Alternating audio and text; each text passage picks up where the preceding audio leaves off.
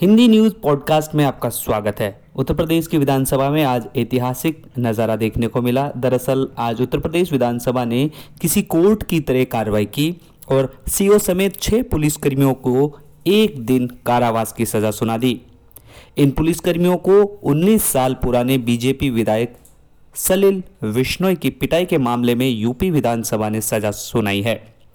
CO समेत छह पुलिसकर्मी विशेषाधिकार हनन के दोषी पाए गए हैं। आपको बता दें कि यूपी विधानसभा के इस फैसले को विधानसभा में चुनौती नहीं दी जा सकती है। सजा के आदेश के मुताबिक दोषी पुलिसकर्मियों को विधानसभा में ही कैदियों के लिए बनी स्पेशल सेल में ही रखा जाएगा। रात 12 बजे तक दोषी पुलिसकर्मी बंद रहेंगे। दरअसल, विशेषाधिकार हनन और सदन की अवमानना का यह मामला 2004 का है।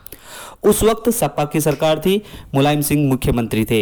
कानपुर में बिजली कटौती के विरोध में सतीश महाना, जो अब विधानसभा अध्यक्ष है, धरने पर बैठे हुए थे। उनके साथ तब के स्थानीय भाजपा विधायक सलील विश्नोई का और कार्यकर्ता थे। प्रदर्शन के दौरान पुलिस ने बीजेपी विधायक और कार्यकर्ताओं पर लाठीचार्ज किया। इसमें सलील विश्नोई का पेड़ टूट गया। कई बीजेपी कार्यकर्ताओं को चोट आई। इसके बाद विशेषाधिकार हनन और सदन की अवमानना की सूचना 25 अक्टूबर 2004 को विधानसभा सत्र में रखी गई थी। उसके बाद आज ये ऐतिहासिक फैसला विधानसभा से आया है।